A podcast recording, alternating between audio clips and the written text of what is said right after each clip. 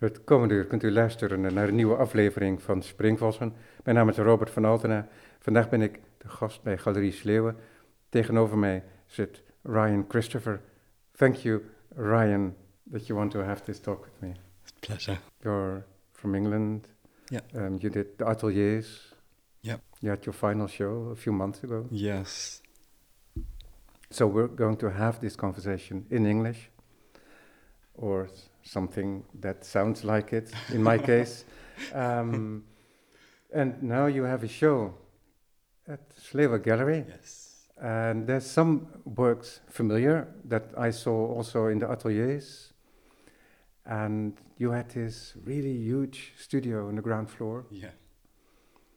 Was that your studio during your period there no. as well? Just for the presentation? Yeah. I was right up the stairs where um, another artist had a studio, Annabelle.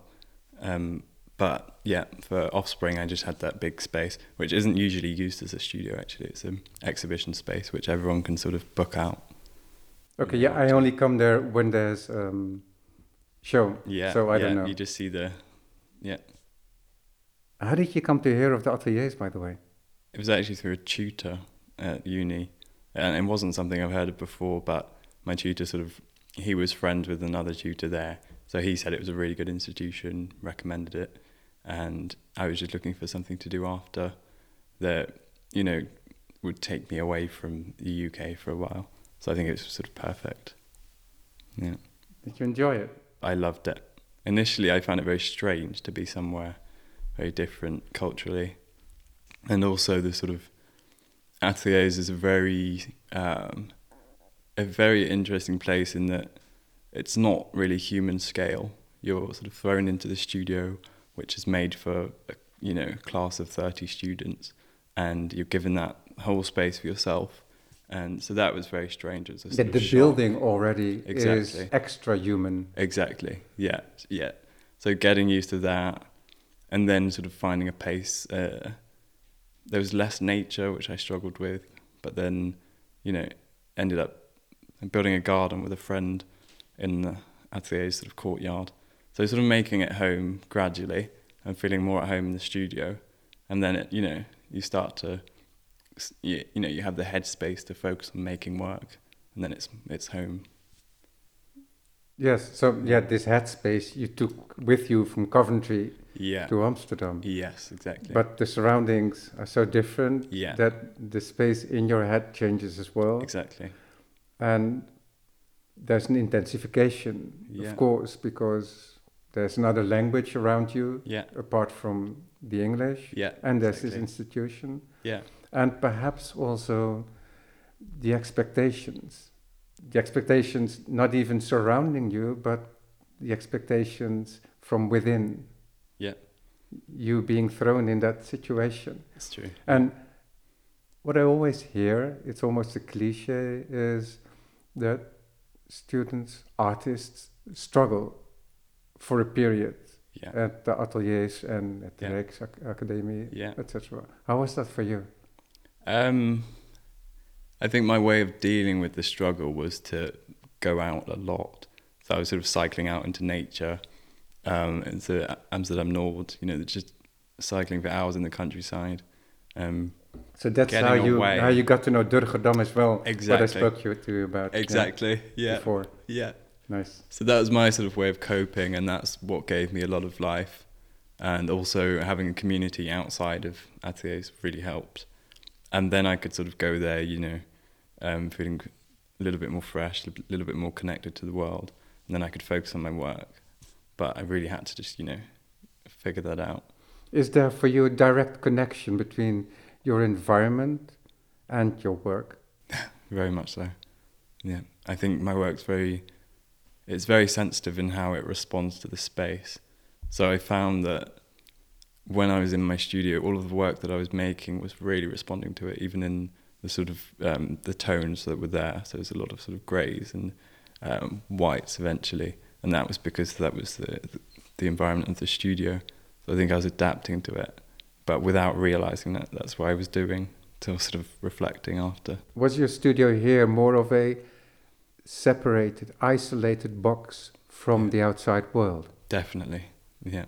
It's sort of often described as a monastery, the whole of Ateliers, and even more so in that little, you know, in the studio, and the fact that there are walls separating you from your peers, and you're just sort of confronted with yourself and your work, and it's staring in you, you in the face every day.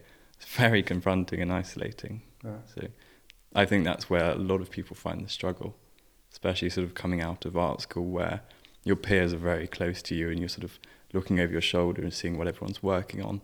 And then it's suddenly, you know, what are you working on? What are you thinking? And that's what all the tutors are asking you. So it's very confronting. How did you cope? Uh, Do you have a strategy, or is it sort of natural way of I don't, dealing I don't, with it? Mm, I don't think I ever really figured it out. It was always quite a struggle. And so I think it became a thing of really trying to get out of myself um, in my work. And so sort of um, the work becoming more universal or more anonymous, less of my my hand in the work itself as a way of How escaping do you mean that? that. So I guess the work became less tied to myself and my ability to create. So less sort of virtuoso, you know, this is the artist and this is what the artist can make with their hands, but more of sort of bringing in other materials, uh, found materials, bringing in other voices, other narratives that had less to do with me, but still sort of reflected my interest in a sense. So how would you work before the ateliers to get an idea? Because yeah. all the work I know yeah. is the work that's shown here at uh, Slewe yeah. under the title Eclogue, Saint Perpetua. Yeah. And your show at the ateliers a few yeah. months ago. Yeah. And there's a bit of an overlap. So was there a complete different way of working mm. before in England? It wasn't completely different, but there was definitely... I was using a lot more figures. So I was using images of people. Essentially, it was a lot more sort of maximalist in um, the amount of information that the works had. They were less refined, and they were sort of more expressive in a sense, less uh, economical in the way that my works are now. Was it painting? Um, I started painting, started painting, and for me that was incredibly intense because of the amount of emotion that would go into the painting, and you know, sort of every single brushstroke was very sensitive, and I found that really confronting and intense in that the amount of decisions that you had to make on that one canvas, that one frame, you know, that was uh, overwhelming. So I think a big shift in my practice, especially coming to ateliers, was less decisions in the work, more sort of intuition, uh, less of my own hand, which would also mean less of my own decisions that would be sensitive in, uh, you know, sculpting something or painting something and drawing. So, yeah.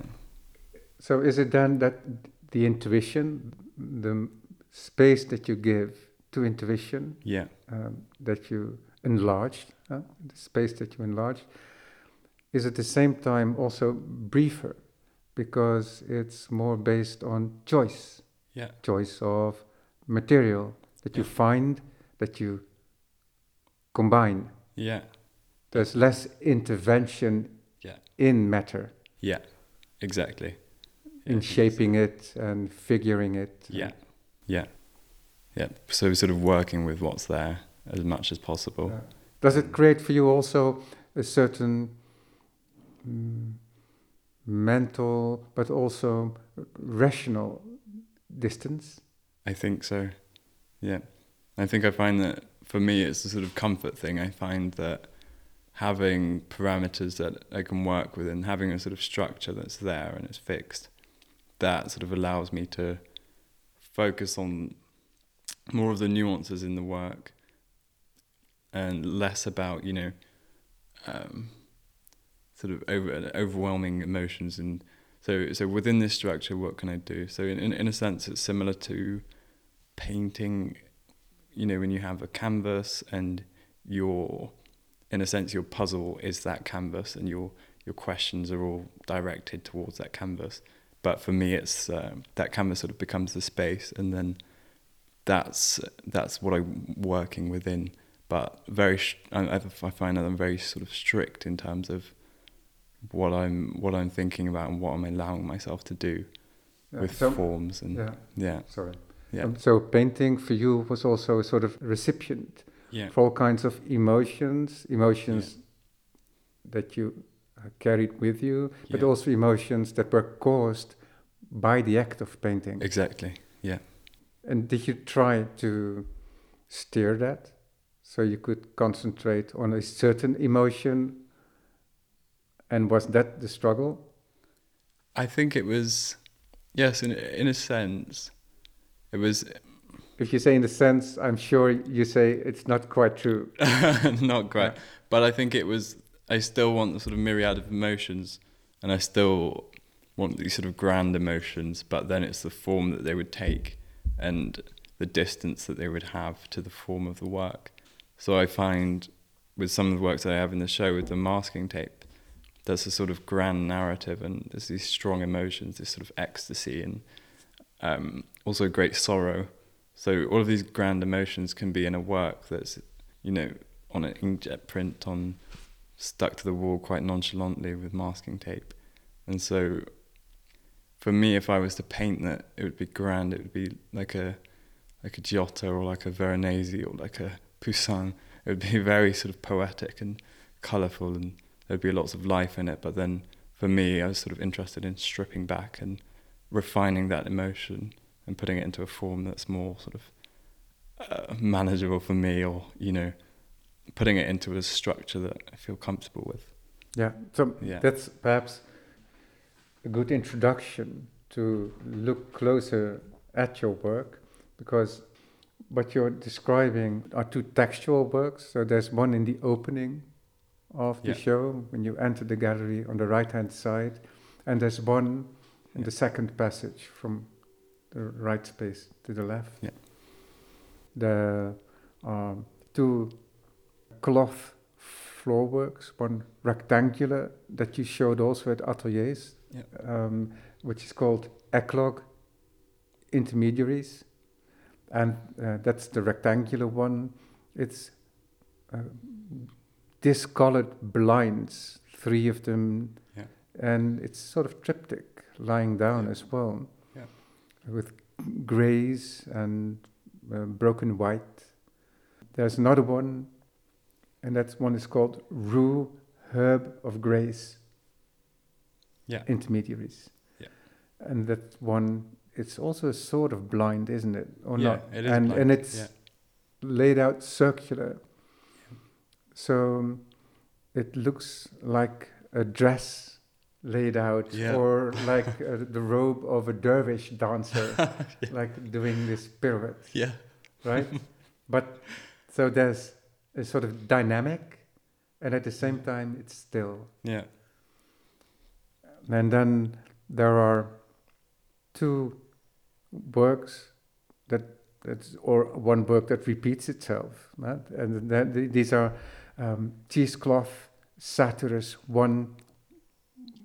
I'll get to ask you about the titles and about the story that lies behind it, of course. And there's a few works that are from, um, how would you call it in English? What is it? Uh, plasterboard. I see it here yes. on the listing. Yeah. Plasterboard. Plasterboard with plastic, but it's a specific type of plastic. So one how one is called, uh, one series is called Wind, and that has um, a plastic which you call greenhouse covering, and there's uh, grit on it. There's a really fine grit. Yeah. And I think that's this material that's semi-permeable. So one side it breathes, and the other white's, and the other side is uh, uh, étanche. What's the name? Uh, doesn't let uh, rain moist through, yeah. right? Something like that. Yeah. And the other ones are called Wind. There's also one that's called Rain and Sunlight, and that has a transparent. Yeah. Garden fleece G- on it. Garden fleece on it. Yeah. And it works really nice, subtle, because of the rimples yeah. in the material. really reduced in handling yeah. of matter. So these are portrait rectangulars. Yeah. Not small, not large either. It's, you can really be in front of it. So it's an object, and at the same time it's image, but it's also because of your titles, because of the title overall of the show, they also get to be windows in the traditional sense that a painting can be a window. Yeah. And which is another way of saying that it's also a mental space, I think. Yeah. Or a poetic space. Yeah. Ryan, Eclogues, Saint Perpetua. Eclogues I heard of yeah. because I read my Virgil. Yeah. And it's the Bucolica. Yeah. And Eclogues got to be another name for the same collection yeah. of poems. There are poems about shepherds, yeah. but a certain kind of shepherd, because it's written by a shepherd from the point of view of one who knows city life, yeah. who has enough riches to lead a life of leisure. Yeah. So there's this sort of Marie Antoinette view of being a shepherd, yes, uh, one might say. Yes, exactly. Right? It's a sort of, to put it anachronistically, uh, otherwise, it's a romanticized yeah. vision of the shepherd life. But you, um, and this Eclogue, I looked up to see if there was something else behind. And it's really quite a generic word, which in the beginning just meant uh, selection. Yeah. But in association, the grammarians that put it on the work of Virgil caused that in association with the poems of Virgil, it got to be like shepherd's poems. Yeah. Right? So, but then you connect it with something else in yep. your title. Saint Perpetua. Could yeah. you tell me about Saint Perpetua? Oh, she Ryan. she's wonderful. She's a, a martyr who lived in second, third, third century. She died. Um, and she's a sort of big figure in the early church in that she wrote this diary about her martyrdom, about her sort of thoughts before dying and about her visions, which I was really interested in. And she sort of chronicles that all of these emotions that she felt. And it's very important because it's one of the earliest Christian writings, and it's written, written by this woman um, from Carthage, North Africa. And she was very defiant, very bold, and also very poetic and sort of mystical in a sense. So I was sort of interested in her as this figure that was also admired by other figures in the early church, which were, who were well known. There was Tertullian. Saint Augustine wrote a good few sermons celebrating her feast day in the church. So she's a sort of revered figure, and I found that these narratives were so sort of full of life and incredibly beautiful, but incredibly short and sort of concise in the way that they were documented. And so that initially just attracted me in, in how economical it was and how much emotion was contained in such a small document, and also how structural it was. It sort of had these three visions that she had. It was all laid out very sort of in a in a very orderly way. And I found that, yeah, drew me to the doc, to the documents and um, to her as a figure, you know, quite an sort of enigmatic figure as well. Perhaps in such an orderly way because it was uh, passed on, mm, and we yeah. don't have the original documents, I take yeah, it. Yeah, yeah. So we know of it through other sources. Yes, and it was, there was also a redactor. So it's a little like a pebble in yeah, the stream. Exactly. Yeah, yeah. So in that sense, it's complex because it was sort of also added to and edited by an, a, a redactor who sort of included an account of what happened while she was in the amphitheatre um, being martyred. and what happened after. Sort of, there's a sort of passage encouraging people in the early church to sort of, you know, to learn from her martyrdom, and so it's sort of also used in in that way as sort of, in a sense, as sort of church propaganda to to document this heroic narrative of the. Yeah. So we're at the beginning of the, what was it, the third century? Um, I yeah, think. So it was the year two oh three. Yeah, so it's under Septimius Severus. Exactly. Yeah. Who got to sit on the throne for a bit, because before before him it was a bit of a mess after the emperor philosophers like uh, Mark Aurelius. Yeah. Um, and it's North Africa, today's Tunisia. Yeah. It's after the Punic War, so it's under Roman yes. uh, uh, domain. Yes.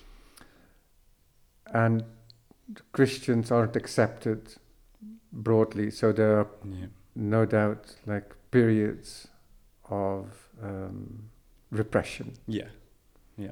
So she got to be a martyr, so now no doubt she died for her faith. Yeah. But could you expand on that? Because you you make a work around it. So it's not just the text. I think it's also like this whole story that's important for you. Yeah. And I think also given the context that you just gave, I found it very interesting in relation to the Eclogue, in how when Virgil was writing his Eclogues, he was very much responding to the political situation, you know, the sort of assassination of Julius Caesar, and then the sort of political turmoil that came after that. And so he was responding to it and using these shepherds as a, this is my interpretation anyway, it's a sort of way out of that, and a way to comment it on these political situation, on this political situation, away from the sort of the the noise of it all. So I sort of related to that. And I also found a parallel in Perpetua's situation, this sort of, uh, this uproar, this, uh, you know, Septimius Severus, and um, the sort of precarity of that situation. But then for her, the sort of bucolic idyll was in, in heaven. It was sort of not, not, not on this earth. So I found it very interesting in that her escape as a writer, um, her, her sort of Arcadia, in a sense, was in in the afterlife. So I found that really interesting, and that sort of brought me brought me to her to her narrative in relation to the Eclogue. Yeah. So yeah. She died because of her faith, but yeah. was there an action, or was there just sort of arbitrary getting together a few Christians to sacrifice them? No, this was a, a demonstration. You know, teach them a teach a them a lesson. Exactly. Was there an act on her part to be part of those people? Yes, yes. To get she was caught? Incredibly comfortable. She was a, a Roman noble woman. She was very comfortable, very well educated. Um, her father repeatedly encouraged her to to just give the um, offer the sacrifice to the emperor, you know, honor the gods, and she refused to. And she even had an infant yeah, child. For, to give a sign to abstain from her religion, yeah. which was Christian. Yeah, yeah, yeah. So for her, it was just faith. Uh, and also it's quite poignant, you know, sort of walking into her death when she could have very easily escaped it just by offering a sacrifice. Yeah. So for her, it was this huge step. And having an infant son and having to, to leave this child and her family who were sort of begging her to to just offer the sacrifice, she sort of made this decision yeah. and st- stood with these other Christians as well. Yeah, there's this strange doubling of image, because she had a young child yeah. with her, yeah. also in imprisonment, yeah. but there was also with her her um, enslaved chaperone, how would you call it? Yeah. Who was uh, pregnant yes. as an image. Yeah. That's also very s- strong, isn't it? Yes, yes, yes. And Felicitas, she sort of, That's, there's many yeah, images of her. Her name is Felicitas. Yeah. yeah, there's this sort of images of her standing with Felicitas in the in the amphitheatre. And so in that sense, there's this sort of beautiful equality that came in their decision together that sort of, you know, puts them on a level playing field. How did you get to know this story of Saint Perpetua and Felicitas? Uh, well, it's just I, for a few years I've just been very interested in North African Christianity. So it started off, uh, I think, first year of uni. I was reading a lot of Saint Augustine, and I heard him mentioning her in some of his sermons as well. So I just became fascinated through through Augustine, really. Yeah. But then, so you also looked up her text. Yes. And there's text concerning her, and there's text concerning Felicitas. Am I Satura, right? Saturus. Saturus. Yeah. Okay, because yeah, there were because there was a, they were part of our group. Yeah. And Saturus uh, was Who, another figure that yeah. was rounded up as well. Yes, exactly. Could you perhaps read the Perpetua uh, yes. text? Yeah.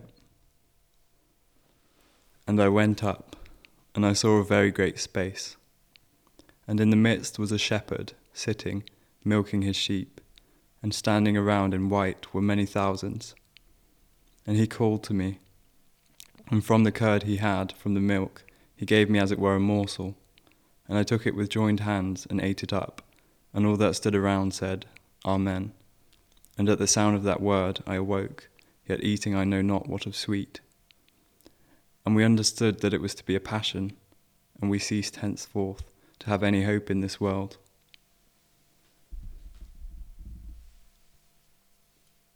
Oh, I thought you were going to... That was it. Okay, so the, the, oh, this, oh, because it was it printed out. It spills over, and, exactly. Okay, exactly, I'm yeah. sorry, yeah. And that... As you already told before, but people perhaps didn't know what you were talking about, these um, phrases you cut up. Yeah. And you um, put them up with sort of painting masking tape. Yeah. Very simple. Yeah. So, it, but it gets to be an image at the same time as well. Yes. A broken line, you could say. Yeah. So you have this fascination for this ancient figure. You have the smallest of texts yeah. you can think of. So there's a lot of space to think. Mm.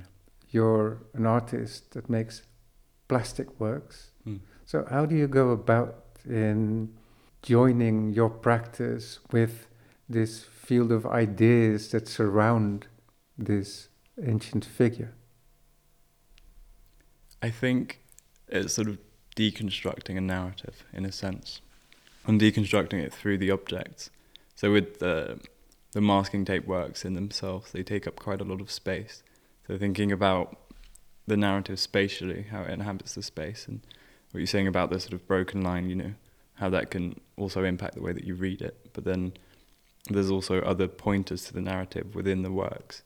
So there's the works with the, the cheesecloths, and there's these... Um, Uh, so there's sort of plaster works that are made in the same way that you'd make cheese using a cheesecloth. And so there's these forms that are inverted and placed uh, in a line of four.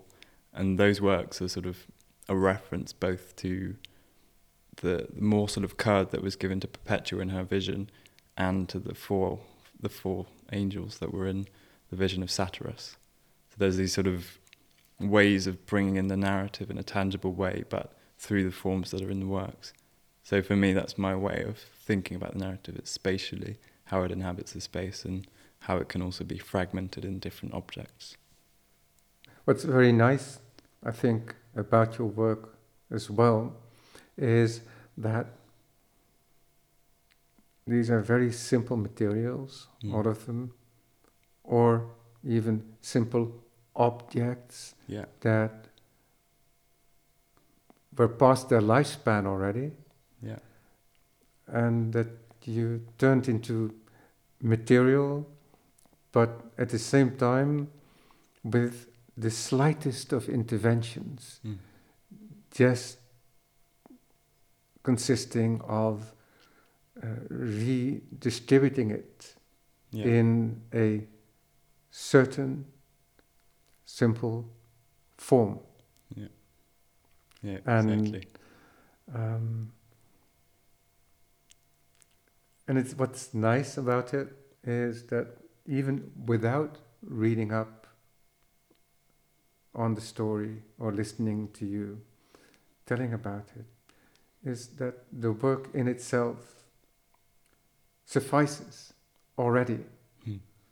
Because it's in this sort of tradition in post-minimalist uh, work, yeah. visually, and so it's it's and it's very concrete, yeah. with the uh, objet trouvé, yeah, because that's uh, perhaps also the case with a, with um, a sound work that's part of the show, and um, yeah, these are sounds of sheep carrying bells. Yeah. Do you call them bells as yes, well in, exactly. um, in English? Yeah. And um, so that's throughout. Yeah. You hear that throughout the show. Yeah.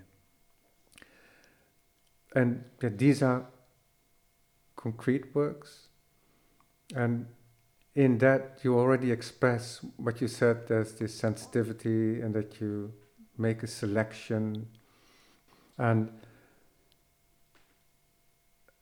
what's nice about it is that it gets this extra layer that you also want to share with us, a reading of a very old story. Yeah. And you give us that story very briefly. Yeah. So you, we don't get the dates, et cetera. It's not uh, uh, a lesson in church history. Yeah. Is it for you clear that you share the story with us as well? Because very often you have work and there's a story behind it and yeah. we don't see the story. Yeah. And you present it in such a way that the story gets a work and it gets to be a work in itself as well. Yeah. So in a sense, for you, it's not just the object and the image, yeah. but the words are very important as well. Yeah. Yeah, exactly. And also the sort of the image that they can conjure in the viewer. And for me, it's sort of important to strip the narrative back. The image back. Of the words. Yes, yeah. yes, exactly. Yeah, so for me, it's sort of important to strip the narrative back, to leave space for subjectivity, for people to read into it in their own way. And for me, that's a way of the narrative entering into them and into their their own sort of um, bank of imagery that they can draw on, and very simple images. So it's sort of refining the the narrative to trees, to angels, to um, to to curd. You know, th- the things that conjure an image. So using that economy as a way of the work being sort of, in a sense, constructed within the viewer. And allowing space for that. So, and that in combination with the title, uh, this yeah.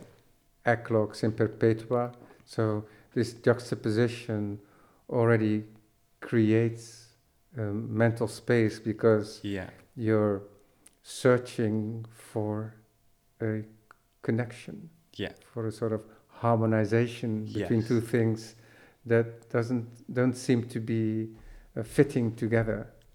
Yeah. Yeah. And there's the titles. Yeah. As well. They're also very simple. Wind, Rain and Sunlight, and there's Cheesecloth, and um, there's Rue, Herb of Grace, and Eclogue. And then I'm a bit of lost at the same time, but I can make an association. For example, with Rue and Herb of Grace, I don't know the plant. I don't ever know if I ever saw it. Yeah. But um, I take it it's plant, right? Yeah. Yeah. Because it's called Herb of Grace, and yeah. then uh, in connection, is it because of the name that you chose it? It's because of the name, and also or because does it, appear? It appears in, in Hamlet in. Um, Ah. Ophelia's monologue. Yes, another text. So this very poignant moment in, in Hamlet where she's handing out flowers and she hands out Rue, Herb of Grace, and it sort of um, it's sort of in in in old English culture, it's this sort of it's it's Herb of Grace, and um, you're supposed to wear it on Sundays, and it signifies sort of repentance and regret, and also sort of uh, forgiveness. Is, so, so is that where the term rueful comes from? Yes, yeah, I think so. So it's based so. on. But the I think plant. It's maybe later than that. I think the plant was based on on that, on Rue. Because they started to use the plant as a symbol. Yes, and it was also used in sort for of, regret. Exactly. And then. Yeah, and it it also has a very interesting history in the church. It was used to sort of um, sprinkle holy water to uh, cast away demons and to uh, yeah, use it in these rituals in the church. So it's got this sort of very, I guess, this history is very so tied to... pagan element exactly. in, the, in the Christian uh, yeah. liturgy. Yes, exactly. And I think Ophelia is a sort of signifier with that as well. You know, the sort of flowers and the way she died, she, the way she drowned herself in, in the water. And it's a very sort of romantic image, which sort of a lot of the Pre-Raphaelites were obsessed with, this sort of romantic figure uh, of melancholy in a sense. So it's sort of bringing in, bringing that into the work, but in a very subtle way, yeah. which is sort of alive for me. But you know, other people might not pick up on it, but that's fine. Are you an avid reader? I do like to read. Yeah. Yeah. Yeah, because it's very nice how literature, but also uh, the reading, so interpretation, yeah. gets to be mixed with object and image yeah. in your work. It's very natural, mm. and you've got a very light hand, and that's perhaps also what you said, that the sensitivity of each touch with the brush could be overwhelming yeah. in the repetition of acts and in the observation of being absorbed in making a work. Yeah. And now it's completely simplified, isn't it? Yeah. You seem to distribute it over different works and different materials. Yeah. Is that um, a choice that you make beforehand? Or is that something that comes about? I think it comes about quite naturally when I'm when I'm making, and the sort of process of making is always very intuitive, but then there's always the, the ideas and the the poetic notions that are lingering around, and they sort of naturally permeate into the works because they're just a part of what I'm thinking about. Yeah, yeah. Because what's nice is also, and which is quite brutal, you could co- say even. And brutal is not a word that you would use for your work, but there's this huge contrast, because what you use is materials and objects that are there either for decoration, like the blinds, yeah. which is already like a sort of passage yeah. between inside, outside, um, showing and covering, yeah. which is already very close to your work in a sense, yeah. but at the sense, but your work is also, what's nice, that it's not hermetic. Yeah. When you would see it, and people could judge you that way, but being there, mm. very slight, because there's, it's so sensitive, mm. it doesn't get to be hermetic. Mm. And, but at the same time, is also this huge contrast, because you use materials that are used in construction. Yeah. So it's really matter, matter. yeah. That we create something with uh, in the here and now, that p- something that protects us yeah. from weather. Yeah. And with you, it gets to be the recipient and the representative yeah. of um, literature, history, thought, poetry, yeah, and which is all very light, yeah, albeit very dramatic as well in this in the yeah. sense of the martyrdom, yeah.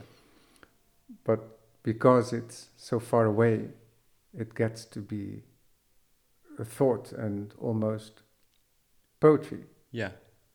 Because I think that's also is something that you met, and that's why you bring it in contact with uh, reference yeah. to Virgil. Exactly. But at the same time, it's something that you experience today, and because you, Ryan Christopher, yeah. experiences it today, it's alive yeah. and can be brought in contact with the matter that might protect us from weather yeah. today. Yeah, exactly. Yeah. Yeah, and there's um, something that keeps coming up in the work about the sort of protective covering and this sort of notion of providence. And for me, for this show, it sort of comes up in the the, the greenhouse cover and the, the garden fleece and these, this idea of covering. And even with the title of the sound work, it's called cloche, which in French is bell. And of course it relates to the sound of the sheep bells, but it's also in England in gardening, we sort of use it as a protective covering for plants in the same way that you'd use a, a garden fleece. Though we also use the word cloche to refer to that. So it's again this sort of idea of protecting, and that again links to the, the nature of the materials, the very sort of brutal, some used in construction, um, but always dealing with a human and uh, a sort of separation from from potential harm. This idea of, you know, um, provenance being a separation and and a, and a connection in a yeah. sense.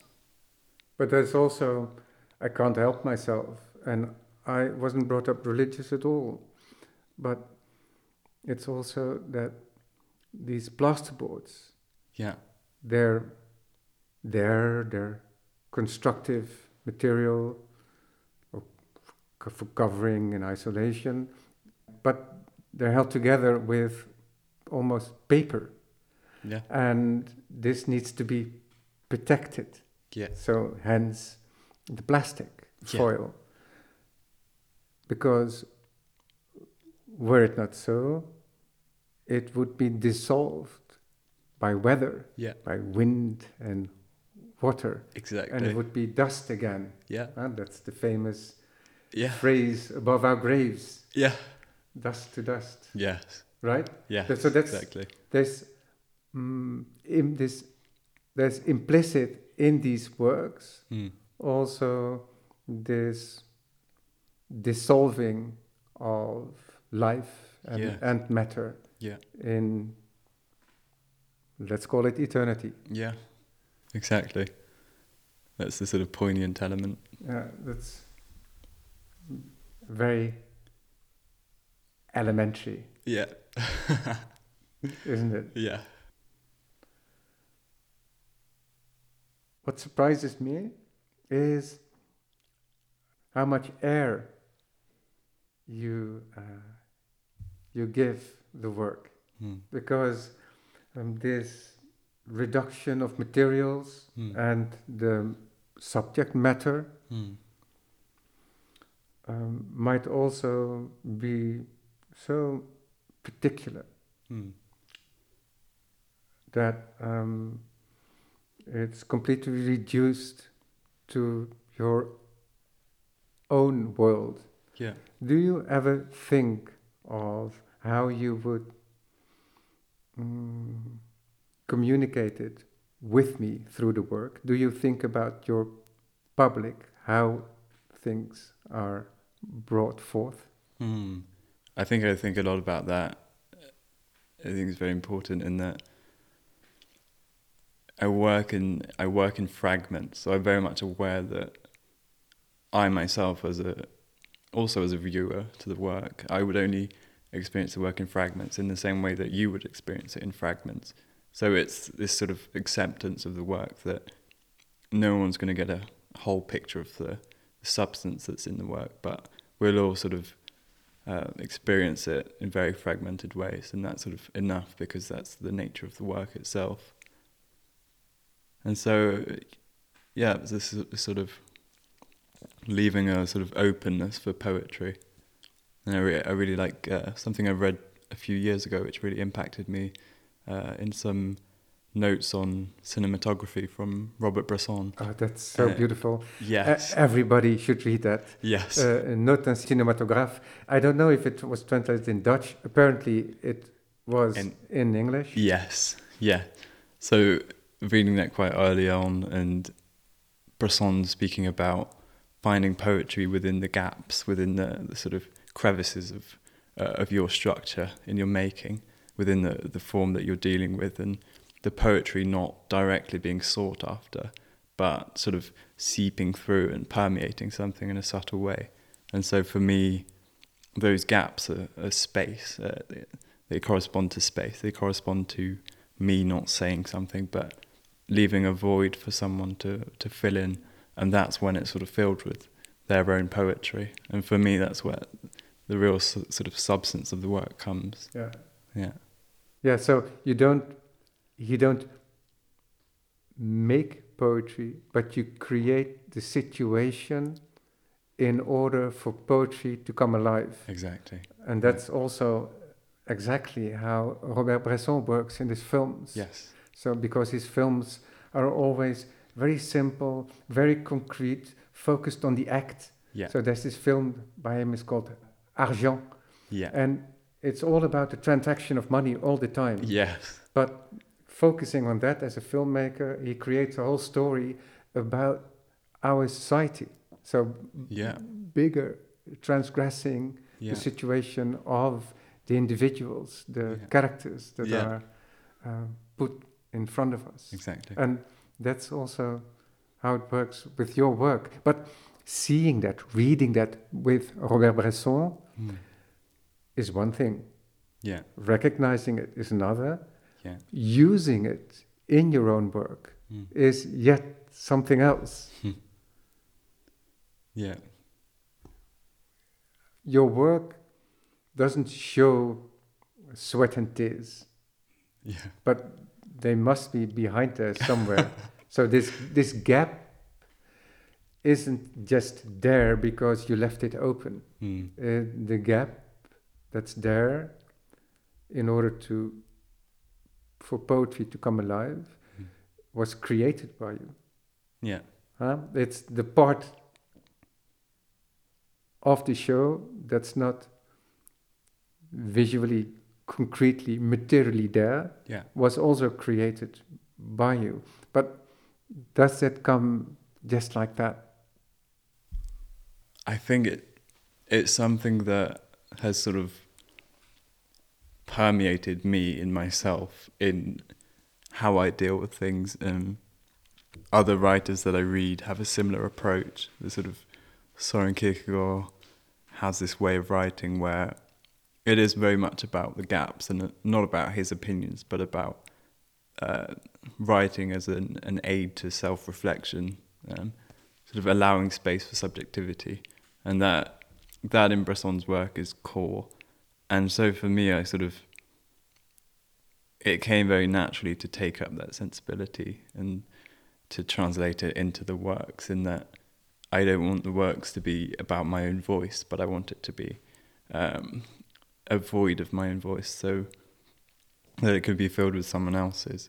And, and I think that's a similar thing that they wanted, and that they wanted to sort of get out of themselves in a sense, or to... Um, provoke poetry in other people, or provoke thought or um, emotion in other people. And I think that's something that I naturally sort of picked up. A rare thing. Yeah. And what's nice about it always is that in the end it gives also a portrait of Kierkegaard, of Bresson, and of Ryan Christopher yeah. as well. Yeah. I mean, the little time we spent together, a quarter of an hour y- yesterday, and yeah. now during this conversation and the ten minutes leading up to this conversation, um, gives me this impression that your work is also inevitably, one might say, this portrait of the artist sitting in front of me, the person sitting in front of me, hmm. which is always a very good sign. Yeah, because sometimes you ha- you are in the awkward situation that you don't get to rhyme the person and the work. Yeah. And um, you, at a very young age, for an artist, mm. have that. That's quite something, I must say. Yeah. Thank you. So, this is your first show in Amsterdam. Yeah. Did you do... Well, second in Amsterdam, but first solo. Uh, but, but the first gallery show. Yes, exactly. Yeah, I'm sorry. Yeah. Yeah. Yeah. So did you do more gallery shows? Um, I did like one solo? Other in London. Yeah. Yeah. Do you like making shows? Uh, I have mixed emotions about the making. They sort of... Uh, I enjoy after being able to sort of experience my own work. But the sort of making is full of, again, being confronted with decisions, which is difficult. Yeah. And but, sort which of a is lot very of doubt. Nice as well, isn't it? Yeah, definitely. When things start to work, it feels amazing. Because you really, yeah, because then um, you have this disgusting work of the hard thinking, yeah. I think, yeah, which is disgusting when it's re- really taking up everything. Yeah, exactly. Yeah, it's very consuming. That's how I can experience it. I don't want to project it on you, but no, that's how I experience same. It. It really consumes. But at the me. Same time, you know that there's that is very fulfilling. Yeah. yeah. Yeah. But you don't get to experience the fulfillment because you're in the middle of it. Exactly. You've got to have some time away, look at it with fresh eyes, and then it becomes alive yeah. again. But it's necessary at the same time, isn't it? Yeah. Because you get to express yourself yeah. sharper, I yeah. think. Exactly. Yeah.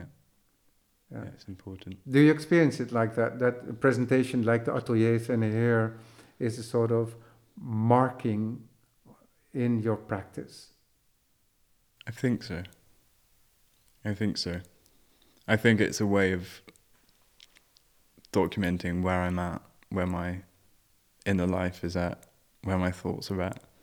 And it's very important in this space as well, in terms of Slewe Gallery, how this whole show came about and the sort of subtlety of the relations that brought about this kind of event. I think there was much a part of it as anything else.